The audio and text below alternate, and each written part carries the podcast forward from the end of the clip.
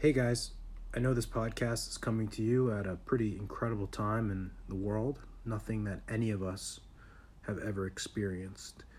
In order to hopefully keep you entertained and keep you educated, we have an episode for you today. We recorded it live and in person before the quarantine, don't worry, but it's with James Pratt. So, James Pratt owns Pratt Performance in Martinsville, New Jersey, housed within Test Sports Club. And he is actually my trainer, and my wife's trainer, and my dad's trainer, and my friend's trainer. So I obviously trust James. He's runs a great business. He's a great technical coach, and I think that there's a lot here for all of us to understand, especially during this time. There's a lot of people that believe once this pandemic is over, that there is going to be a huge health boom because we're all so worried about our health right now. So I think it's actually a great podcast for you guys to listen to now. Hopefully, in about a few weeks or maybe a few months when life gets back to normal, that we all take our health more serious. This is the Stay Healthy New Jersey podcast, aimed at helping you live an active and healthy life in and around Somerset and Union County, New Jersey. This podcast is brought to you by Strive to Move, located in Warren and Berkeley Heights. Strive to Move helped active adults in New Jersey get back to doing what they love pain free. James, how you doing today? Good. How are you doing? Thanks for having me on. Appreciate it. Well, first time. Yeah, first ever podcast for me. We're getting a lot of newbies on, so don't worry. Don't be scared. Good. I'm good to go. Whatever. Grill me. Everything I prepared. I've been studying for hours. How much caffeine did you have before we started? Too much, All like right. every other day. well, you got your Starbucks over there if you need a little boost yes. halfway yes. through. I offered for the whole office, but I just I'll drink it for the whole office instead. So tell the audience a little bit about you, where you came from, and, and how you got here. Yeah. So I'm a trainer that I that started a training business um, almost four years ago.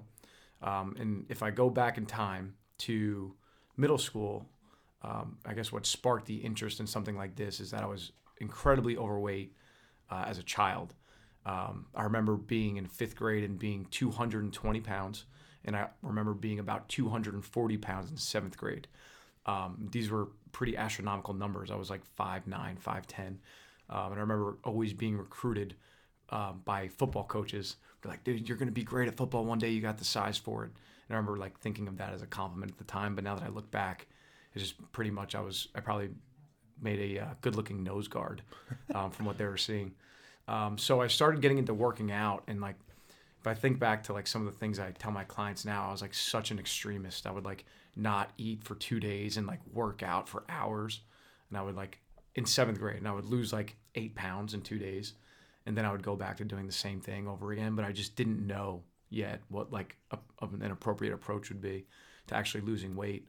Um, but in seventh grade, uh, for my birthday, my dad got me a bench press set in my garage, uh, the first ever Pratt Performance Systems, and uh, in there, like a bunch of my friends would come over, and I would like be the trainer, and like I got a bunch of different exercises from a bunch of different muscle groups, like typical bodybuilding style, and like we bench pressed, and we did preacher curls, and we did sit ups, and that was like ninety percent of it right there. Um, and then over time like you learn some more information as i'm like getting into the field a little bit learning how to eat better learning how to train better train more consistently. And then um, you know i started you know doing a little bit better in sports because i wasn't so overweight uh, as it relates to basketball and football in high school. Um, and then you know after that i went to college and uh, i played a year at bryant university and then transferred to kean uh, played three years there. And I was originally going to be a phys ed major, and I had a personal training certification at 19. Uh, my first gig was Bally Total Fitness, if anybody remembers that. Uh, trained there for a short period of time and then started working at a Parisi Speed School. And that was my part time job throughout college. Um, switched to exercise science. Uh, Dr. Anzel um, was my advisor. The doc. Yeah, the doc. And he mentioned to me, he's like, you know, you could make a career out of this if you wanted to. And how I saw the fitness industry at that point in time was that you were a personal trainer in a commercial gym, uh, which was my part time job in high school. I worked uh, reception at a gym called Pure Focus in Bricktown. And um, it was essentially a bodybuilding gym. Um, where the trainers prided themselves on being all natural bodybuilders and they trained people one hour at a time. And I watched what they would do, and I'd be like, "That's what I want to do one day." Uh, to the point that the Bryant the Bryant recruiting coach uh, came in and asked me what I want to do for my career, and I said I want to be a trainer. And he kind of laughed at me, and like Bryant was is a well established business school, and he's like, "No, you want to be the owner of a gym, uh, and you want to have trainers underneath you." And I remember like agreeing with him, but internally not at all. Like, Yeah. no, I want to train people. I just want to be a personal trainer and tell people to like do the leg press. Um, but over time, uh, that obviously changed. And Doc Anzel was telling me, you can make a career out of this. Let me send you to some facilities.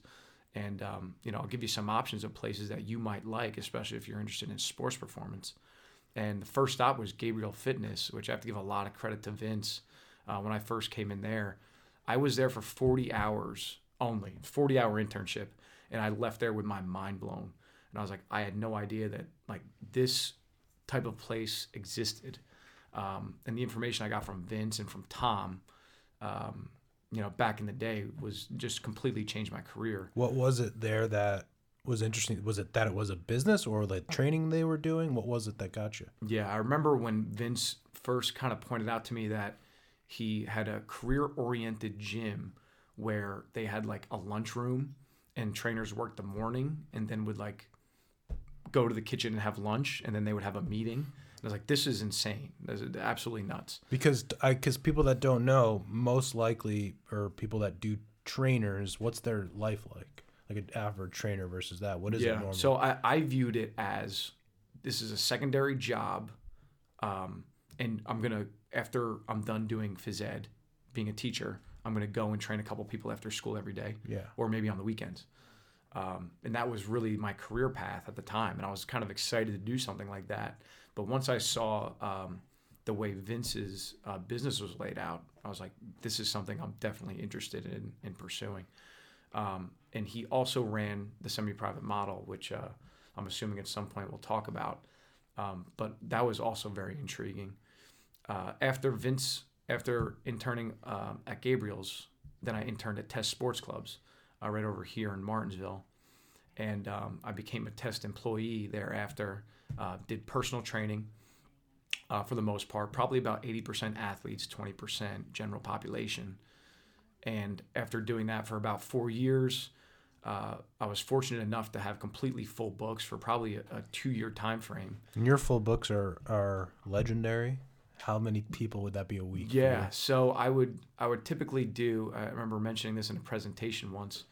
Uh, I don't remember the exact number annually, but I the average was 47 sessions per week, And they're one hour sessions. one hour sessions. One on yeah, one, yeah. mostly. And I, at the time, like you, you look back now and like that sounds kind of crazy, but I really didn't do much else besides prepare for the training sessions and do doing the training sessions. Now, if you told me I had to train for 47 hours, it wouldn't be possible Yeah. uh, with other responsibilities now. But at the time, all I cared about was training people. Um, and you know, when you're in your mid 20s, uh, mid to late 20s, and you start to like revolve your life around that, but you still have like a little bit of a social life at the time Yeah. It doesn't exist now anymore, being 31. Um, but at the time, you're training people, and like if you go see your friends on the weekend, coming back on Saturday uh, to make sure you're there for your sessions. If you go out Saturday night with your friends, coming back on Sunday to make sure you're there for your sessions. Um, but yeah, it, it was definitely an interesting lifestyle, um, in which I didn't know what the next step was at the time. And then that day kind of hit me where you know you have to make a decision of, are you going to continue doing personal training and then uh, are you going to charge people more money if you want to grow financially, or are you going to figure out something else that you want to do, or are you just going to leave the industry? Yeah, which I think a lot of trainers get to, and we're still at a point from a training, strength and conditioning perspective that it's still kind of touch and go. It's it's it's unique to be able to make an actual career out of it. Most people do. Like I, I'm sure the percentage is extremely high of people that come and go. Right? So, oh yeah. so Doc Anzel was not lying when he said you can make it a career out of it, but it's also not like working as an accountant. Yeah, hundred percent. Yeah, and you see a lot of people. I think back to some of the some of the other students that I was with in in that class that you know I see post on Instagram now, and they're not in the industry anymore, and the turnover rate is insane. And you really have to make your mark up front to even have the confidence to try to go forward with it. Um, you know, but it's it's definitely not like a, a job where you walk in and you're guaranteed X salary and you work your nine to five and then you're done. Yeah. Um, but if you are passionate about it, um, it's definitely something that you could make a career out of, uh, and that's kind of what we're trying to do now with our staff. So talk, take me back to you were doing about 50 hours a week, one on one, and how did you get from that to Pratt Performance Systems, where that semi-private? Talk to me about. Was it, had to be challenging to go from saying I'm doing one on one to moving into a different, totally different model? So how did you how did you approach that? And we'll get into more of the details of what you're doing now. But I mean, you were booked solid, and so how did what happened that made you transition to do what you're doing now? Yeah. So at the time, I had a lot of confidence that I could make the model work uh, financially. Like I, I ran some numbers, and essentially, you know, at the end of the day, if you could double up the amount of clients you have, and you, if you're to switch to a semi-private model, um, it would make sense. So uh, I wanted to get out of the one-on-one scene, um, and then, but I just didn't know, you know, which route I wanted to go yet. Do I want to go large group training? Um, do I want to start uh, coupling people up, which is something I was trying to do at the at the time. I was charging people like twenty percent less if they like go two to one. Yeah. Um, but I was like, that just doesn't seem to make a ton of sense, and like some people were turned off by it. Looking into the semi-private model, looking back to it and, and how it was run at Gabriel Fitness, I was like, I liked how they had the programs. I don't want to, I don't want to decrease the uh, the product. Um, I don't want to change the fact that we program people the way we do in one on one or what a workout would look like. I don't necessarily want to have a one one workout and we all do that type of scenario. Um, looked into Alwyn Cosgrove, uh, the owner of Results Fitness out in California, and had listened to him present a few times at the Perform Better seminars. And I was like, this makes more sense than anything by far. So it was an easy, easy sell to clients that were doing personal training at the time. Why? You're paying X amount of dollars per hour right now. Yeah. Instead of that, you're going to pay X amount of dollars per month. We chose to offer membership. And you can come X amount of days per week. Sure. So clients that were paying $100 an hour, um, one, weren't necessarily coming that frequently to the gym. Uh, we ran an attendance analysis, and our cl- my clients at the time were averaging 1.5 days of training per week, and it, it's hard to uh, be upset about that because of the price point of personal training. So with that being said, they were paying $150 a week on average, um, and you know it's hard as a personal trainer to get the results that you want clients to have if they're attending less than two days per week. So, uh, in trying to solve multiple problems, how do you get a client to come to the gym more frequently, um, not sacrifice their programming, um, and get them to come more frequently? You know. Yeah. So I think that this is the, so this is where most people when they ask me like where I work out or where I train or what I do, you know, it's hard to the model where you and I it's second nature, the model that you follow and how valuable it is.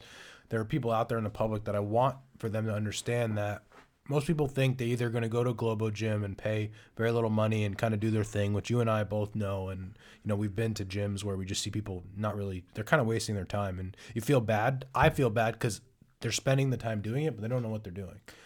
The, the other end of that is the one on one personal training, where to your point, it's one on one, so it's pretty expensive.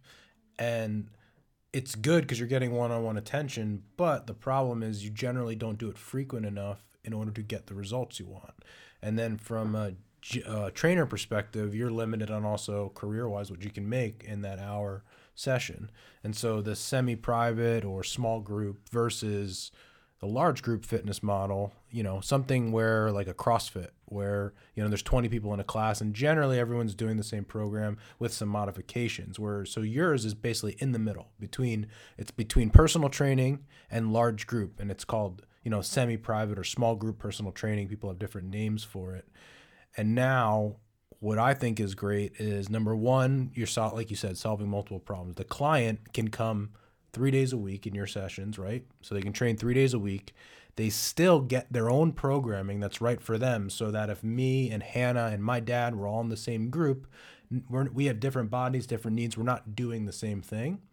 And then third, you benefit because now your prices are at a point where it's actually more affordable for me as a client, but net net, we're going to be paying more and you can see more at once. So it seems like it's it literally it's a win for everybody. Yeah, yeah, absolutely. And I, at some point, you know, we've talked about and considered things like adding uh, a larger group exercise portion to the business uh, or adding more personal training. But it almost always comes back to, you know what, like this is probably best for everybody.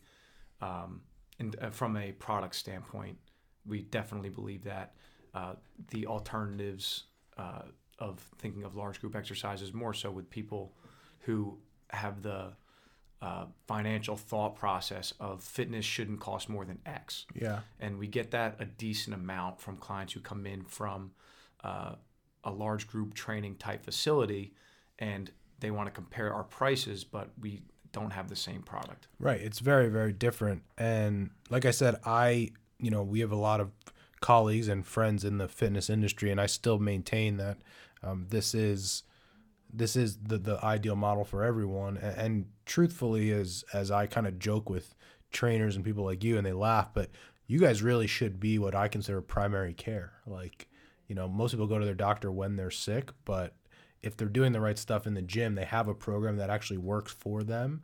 They're getting their range of motion, they're getting their mobility, they're staying strong. It's the best thing that anyone can do so that they don't screw themselves up. You know, so you guys have that ability, and I still think it's pretty new um, out there, even in 2020, that most people aren't even aware of it. And they're either doing their own thing in the gym or maybe they take some classes. But talk about something that I think about for you, which again, it's a skill set that people don't even understand, is writing programs. And I found you to be like top notch at program writing. I think you like doing it. I think you're creative, and I think you have that mindset that allows you to do it. But talk about the process because I think you know people show up and they have a new program in their folder and most people don't even care like where it comes from or how it comes from it for me i appreciate the differences and nuance to it talk to me about you know the skill set required it's almost like being able to write code on a computer in a different way so Yeah. how do you go about a process of writing a program specific for the client in front of you uh, versus like just having a workout that everybody does Sure. Yeah. The uh, there's a lot of things that we take into consideration for programming. Uh, we recently put an article up of like 20 considerations that end up being, but 20 different things that ultimately we would try to take into consideration in developing a program for a client. And then there's uh, there's like the basics of do you have pain? If you do, what can't you do? Um, if you can't do it, should you go see somebody, um, or is it something we could work around? Um, So let's talk about someone that's got a shoulder injury and they, you know, have trouble getting their arm overhead. How does that affect what you do with their programming? Yeah, so we, I mean, at, at its base level, we just wouldn't be doing things overhead in a scenario like that. Um, so in our assessment, we'll go through a bunch of different movements. First, we'll kind of we'll check out their joint range of motion if we find it necessary, and we kind of wait to see the vibe that we get from the client. Is it someone that if we check their range of motion, um, they're going to have appreciation for that, and they're going to like to know that we took a look at that. Let me just interrupt you. Your assessment, don't breeze by it. You'd spend an hour with each. And that's another thing. You know, I know you guys would never claim and don't claim to be doctors of, of any sort. However, we're doctors, quote unquote, in the office. I use air quotes. And most of the assessments that we do in here, you're actually doing yourself without diagnosing pain. So that process is very, very thorough with a new client. It's not just like, hey, come in. Do you want to work out? Yeah, here we go. Yeah, There's much it- more to it than that. Yeah, if, if you want to customize programs for each client, you definitely need to gather as much information as humanly possible in the assessment. And then that takes a lot of the guesswork out of it. And then from there, uh, a lot of the difficulties in programming is making sure it's something that the client finds intriguing enough uh, to want to continue to do it. Um, you know, so getting compliance from the client becomes somewhat of a more difficult issue in programming than uh, the logistics of keeping them in uh, with safe exercises and giving them the appropriate amount of fitness versus health type training over the course of a program. Um, but yeah, the assessment. What we'll do first is, you know, they'll get a questionnaire, they'll answer some questions, and then like we'll throw a couple things in there that are like funny, so they, they don't take themselves so seriously when they come in. And then uh, the biggest thing that we're looking at is like, do you have pain? Have you had injuries?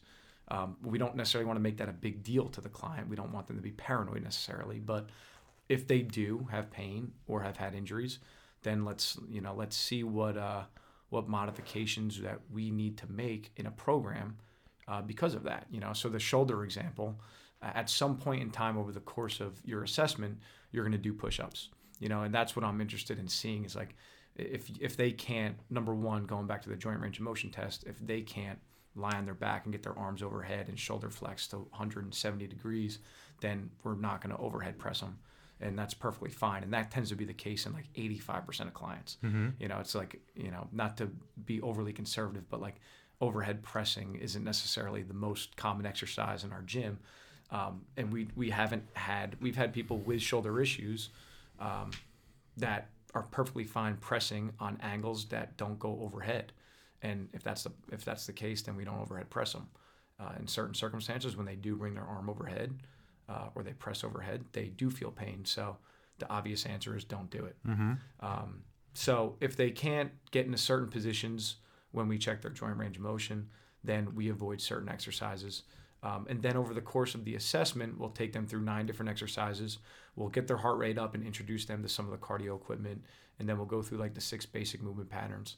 And then I'm interested to see on, uh, you know, if they do a TRX row or a dumbbell row or a uh, push up with hands elevated, if they feel pain on that Mm-hmm. because then I'm like, you know what, this is this is bigger than just like you can't get your arm overhead and your shoulder hurts. Mm-hmm. Um, now, is it a technical thing? Like, can we fix your position on push-ups to not have you feel the pain? Um, can we slow down the tempo? Can we do really slow lowering on it? Can we have you hold isometrics? Uh, and these are just like regressions or modifications to the exercise that we can make that we need to know in developing a program for this person.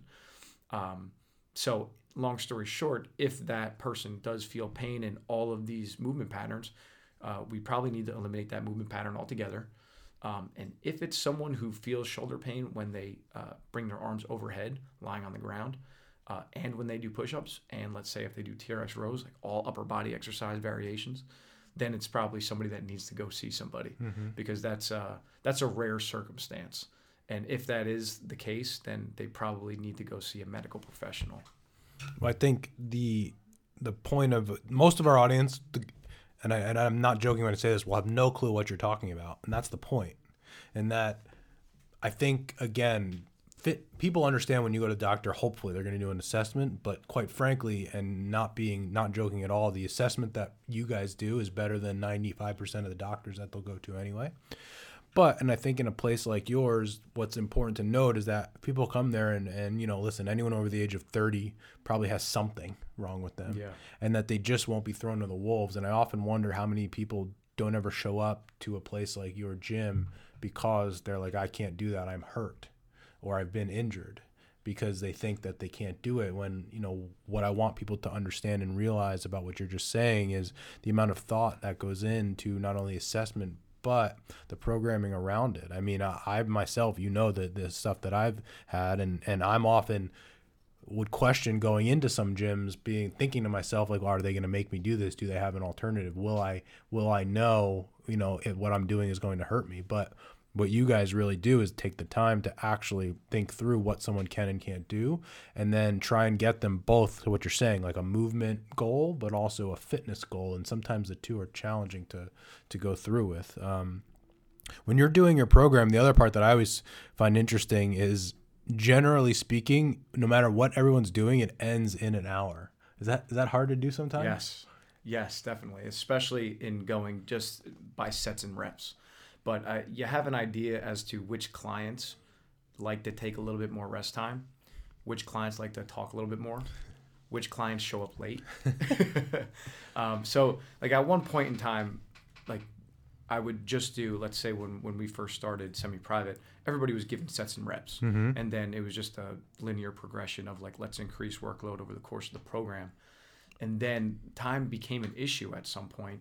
So we started giving more time sets where you still have a superset or a triset, two or three exercises at a time, and you have a 10 to 12 minute cap to perform as much work as you can. yeah Um, and then in a circumstance like that, we could guess that, you know, if we give you 46 to 48 minutes of total work over the course of a 60 minute session with your little water breaks and a couple conversations and the warm up, then you're going to be done around about an hour. Right. Um, so some people, and this is not taking into consideration what they're actually motivated by, whether it be time or sets and reps. Um, but some people, you know, you give them uh, you give them sets and reps, and you you see that they don't respond well to it by they take too many breaks Mm-hmm. or they do it too quickly um, because we're not necessarily able to adequately load them yet to a point that they need rest Yeah. you know uh, at some point we'd like to load them to the point that you know they need to take a little bit of a breather before transitioning to the exercises. But at the same time we don't want them needing four minutes of rest Yeah. in between two non-conflicting exercises. Um, so yeah it, it, it definitely takes time to get good at it. Um, and actually uh, a couple of the guys this weekend i was supposed to go away but i ended up not feeling good.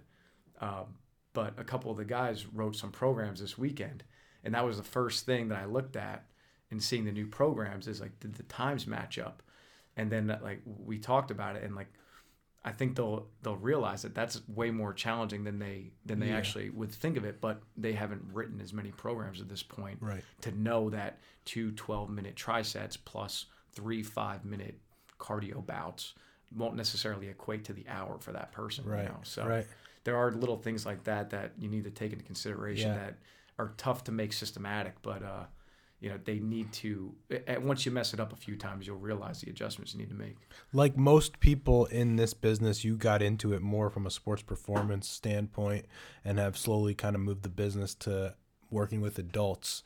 Um, are, have you surprised yourself in that you actually enjoy that the same more, or you still enjoy doing the athletes more than you do working with adults? I definitely enjoy both uh, a good amount. I, I it is surprising to me how much I enjoy working with adults now. If you were to tell me that four years ago, I wouldn't have believed. What do you like be the about the, adults? Uh, I I guess it's it's the gratification of getting them to their goals. Um, you know, they come more consistently, they come year round, and then they're probably better at letting you know that they're appreciative of what you've done for them um, than athletes. You know, so that part of it, um, I guess, like uh the emotional side of it, is Yeah. the reason as to why that it's kind of taken uh, a little bit of a turn Yeah. um, in terms of appreciating adults more than athletes. Um, but I, I love training athletes. I always will. It's like for for the 60 minutes with athletes, you know, you get to yell a little bit more.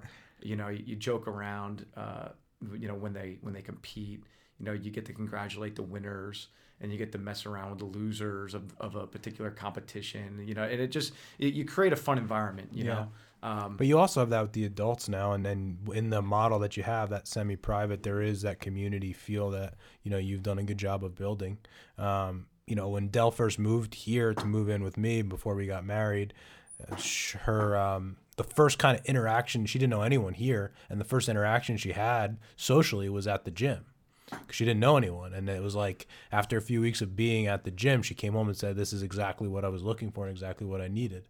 right? And so it was it's a nice way where at some point, you know, that's always been the thing in CrossFit that they've done well is the community aspect of it. And you can't get that in personal training. And so I think, you know, you've done a good job of building that as well. But when you go to school for exercise science, you never think like, oh, I have to build a community, right? It's not something that's important to the Oh, gym, yeah. but it is super important, right? I remember when we first started. Um, I, I say we automatically now, but when we when Pratt Performance first started, it was just me.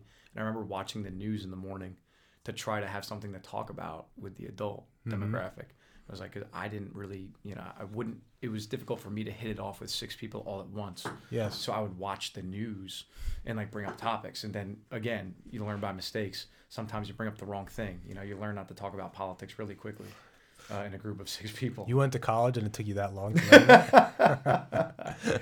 um, you know, but you, you mentioned it, it, it usually ends up turning political, the conversation. Like you talk about the weather and then it's like, oh, you know, those Republicans. Like, oh, jeez, how did we get here? I, I didn't mean for that to happen. Um, but yeah, generally speaking, what the uh, the adults I think hit it off really well, and you don't have to communicate with everybody within the session. So we do we categorize some of the clients of like who's social and who isn't. If you're not social, it's fine. You know, if you like getting your work, going off in the corner, doing your stuff, um, coming back to the trainer, getting the new set of instructions, ask your questions, and only engaging with the trainer, that's perfectly fine. Yeah. Like, we've been able to fit those people in. At first, we were nervous that those people who weren't socially interactive were going to be turned off by the environment, but it's never been the case. Right. Um, whereas the other people that are social together, they seem to hit it off and they joke around and you know they like integrating the social aspect into their training session. So we've been able to do a you know to each their own type of deal when it comes to socializing within a session um, and building a, a good community uh, of both people who who don't like to interact with a lot of people while they're training and people who do. Uh, but what's more important than that is that we're the common denominator of people that they trust and they they know they trust us and they enjoy socializing with us, regardless of whether they enjoy socializing with each other. Very good. Uh, so I want to transition to athletes. Hannah, you're gonna record this. Okay. So this month we're talking about on our Instagram about kids going back in their spring sports.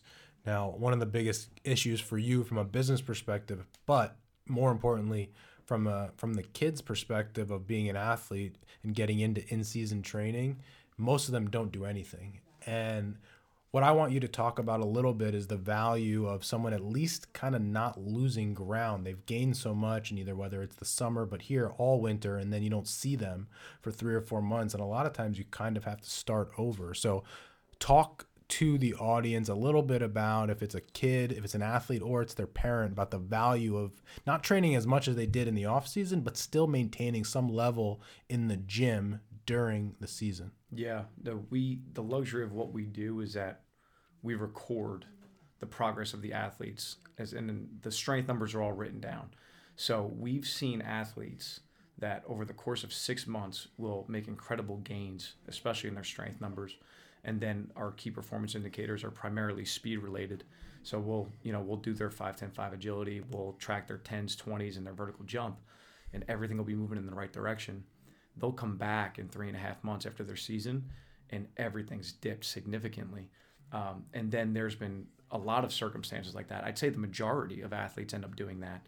And there's uh, the few athletes who decide to continue training in season and they come one to two days per week.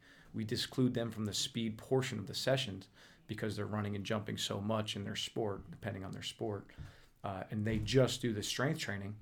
And those athletes tend to stay right where they were the whole season. So when the off season comes back, we can now hit the ground running from where they left off as opposed to losing the ground that they potentially did in doing zero strength training over the course of three to three and a half months. Right. So it's critical. I, I think it's critical that athletes do still train in season. And I'll tell the parents uh, in our initial consultation and assessment, it's like, I don't care if it's here or not. I was like, but I think you should invest maybe 100, 150 bucks in some dumbbells and I'll give you a 20 minute workout to do twice a week at home. Like, I, I don't, this isn't financially driven for me. The athlete needs to do something in season. Um, if they're not doing it with their team, if they're not doing it here, they should do it at home 20 minutes, two to three days a week. And, and I try very hard to get athletes to buy into that. So when they come back, we start progressing from where they left off as opposed to spending the first month or so trying to get them back to where they were before they left. Right. Yeah. I mean, that's it's an important message. I can remember. I, I don't know if I ever followed that advice as an athlete. It, it's hard. It's easier said than done. You're playing a sport. You're in school. You come home. You have homework. It's seven o'clock at night. I mean, who wants to work out? I mean, it's it's it's very very easy to be to be say. Very hard to get done. Yeah, I, I distinctly remember two seasons on both of those ends of the spectrum where uh, in college, my sophomore year, um, I did not do any strength training at all in season. And I remember seeing a picture of myself at the end of uh, of that football season. I was like, I just look weak. I, like I don't look anything like what I did 12 weeks ago when the season started. And then because of that, definitely bought in more junior and senior year, and was able to hold on and at least not be so visibly weak as opposed to what happened over the course of my sophomore year. Um, but I, I think it's critical, and I, I don't I don't think that enough athletes know the value of minimum dosage when it comes to strength training. You know, and that they think that when they go in the weight room, that means let's do a lot, let's uh, let's do a ton of lifting to get stronger, And if you're not doing that, then you might as well do nothing. Right. Um, whereas if you're talking about an in-season training model, or even an athlete who's just starting resistance training in general, um, doing very little can go very far. You know, and again, letting the parents and the athletes know in an assessment, like 20 minutes twice a week, 40 minutes total a week, can go a very long way. Yeah. If it's appropriately programmed with the appropriate intensities. Uh, but yeah, getting them to buy into that is it, it's it's very challenging. And again, like you said, schoolwork, piano lessons, uh, you know, the whole nine of of you know the list of things that kids need to do these days. Which you know, by the way, I, I didn't realize how much homework kids have now. Yeah. Back in the day right? when I went to high school, I got by with like 17 minutes of homework a night, from what I remember. So.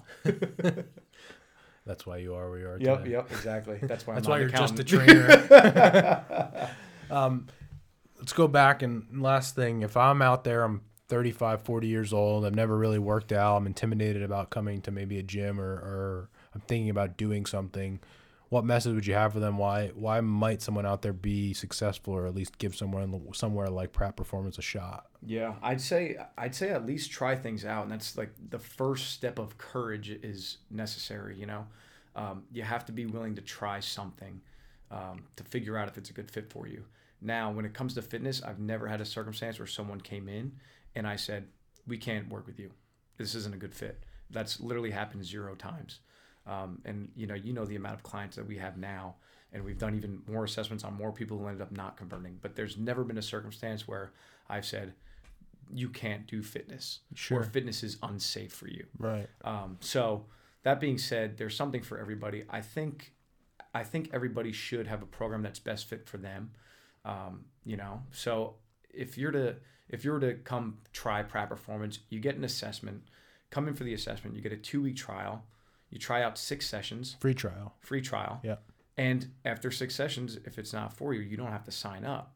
Um, and you know, if you don't like the price point, at least you have some ideas as to what you could do going Sure. forward on your own. You know, Right. and I think that's equally as valuable as signing up for a gym. And you know, we'll tell you what you know. There's certain things that you should probably stay away from. Like right now, you might not be in a position that you should be doing lunges for X reason. Um, and you know, insert exercise and insert reason that could really apply for anything. Sure. Um, so I think there's a, I think for the average person that is scared to go to the gym or feels like they can't do it, that's completely all in your head. There's something you could do, and it probably isn't what you're seeing that makes you fear fitness altogether right now. Yeah, you yeah, know. yeah. So it, working out might not be what you perceive it to be.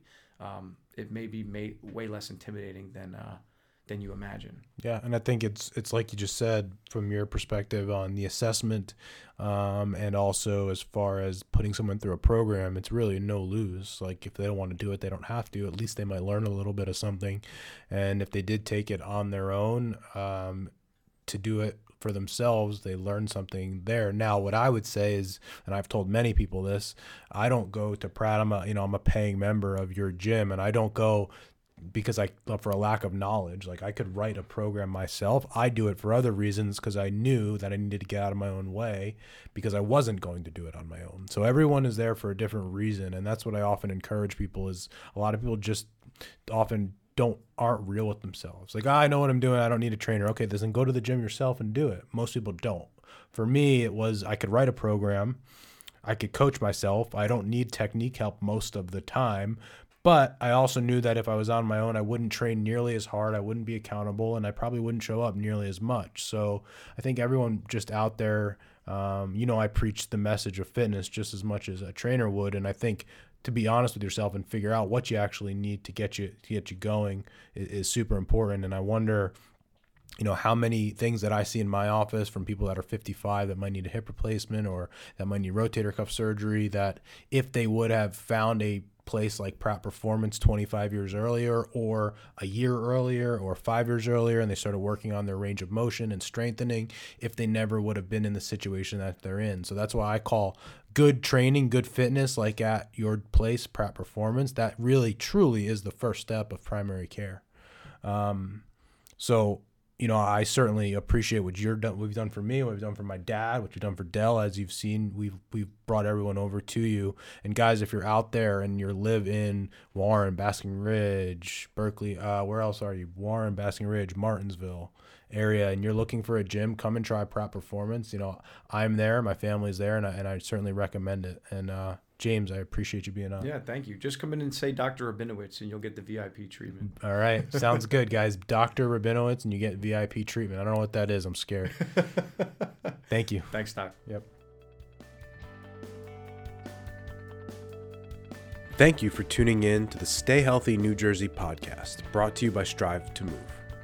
If your pain or injury is preventing you from living the healthy and active lifestyle you love and deserve, and want to get back to doing what you love pain free, we offer both a free ebook and free over the phone consultation to help you figure out the root cause of your pain and the best next steps to help resolve it. Find our ebooks online at strivetomove.com slash our services. There you'll find an ebook for topics on such things as back pain, knee pain, sports injuries, and CrossFit injuries. These ebooks will provide you with free expert advice, tips, and exercises to help solve your pain from the comfort of your own home. Just visit strivetomove.com slash our services to download your ebook and have it delivered directly to your inbox. We also offer free, no obligation phone consults with a doctor on staff to New Jersey residents.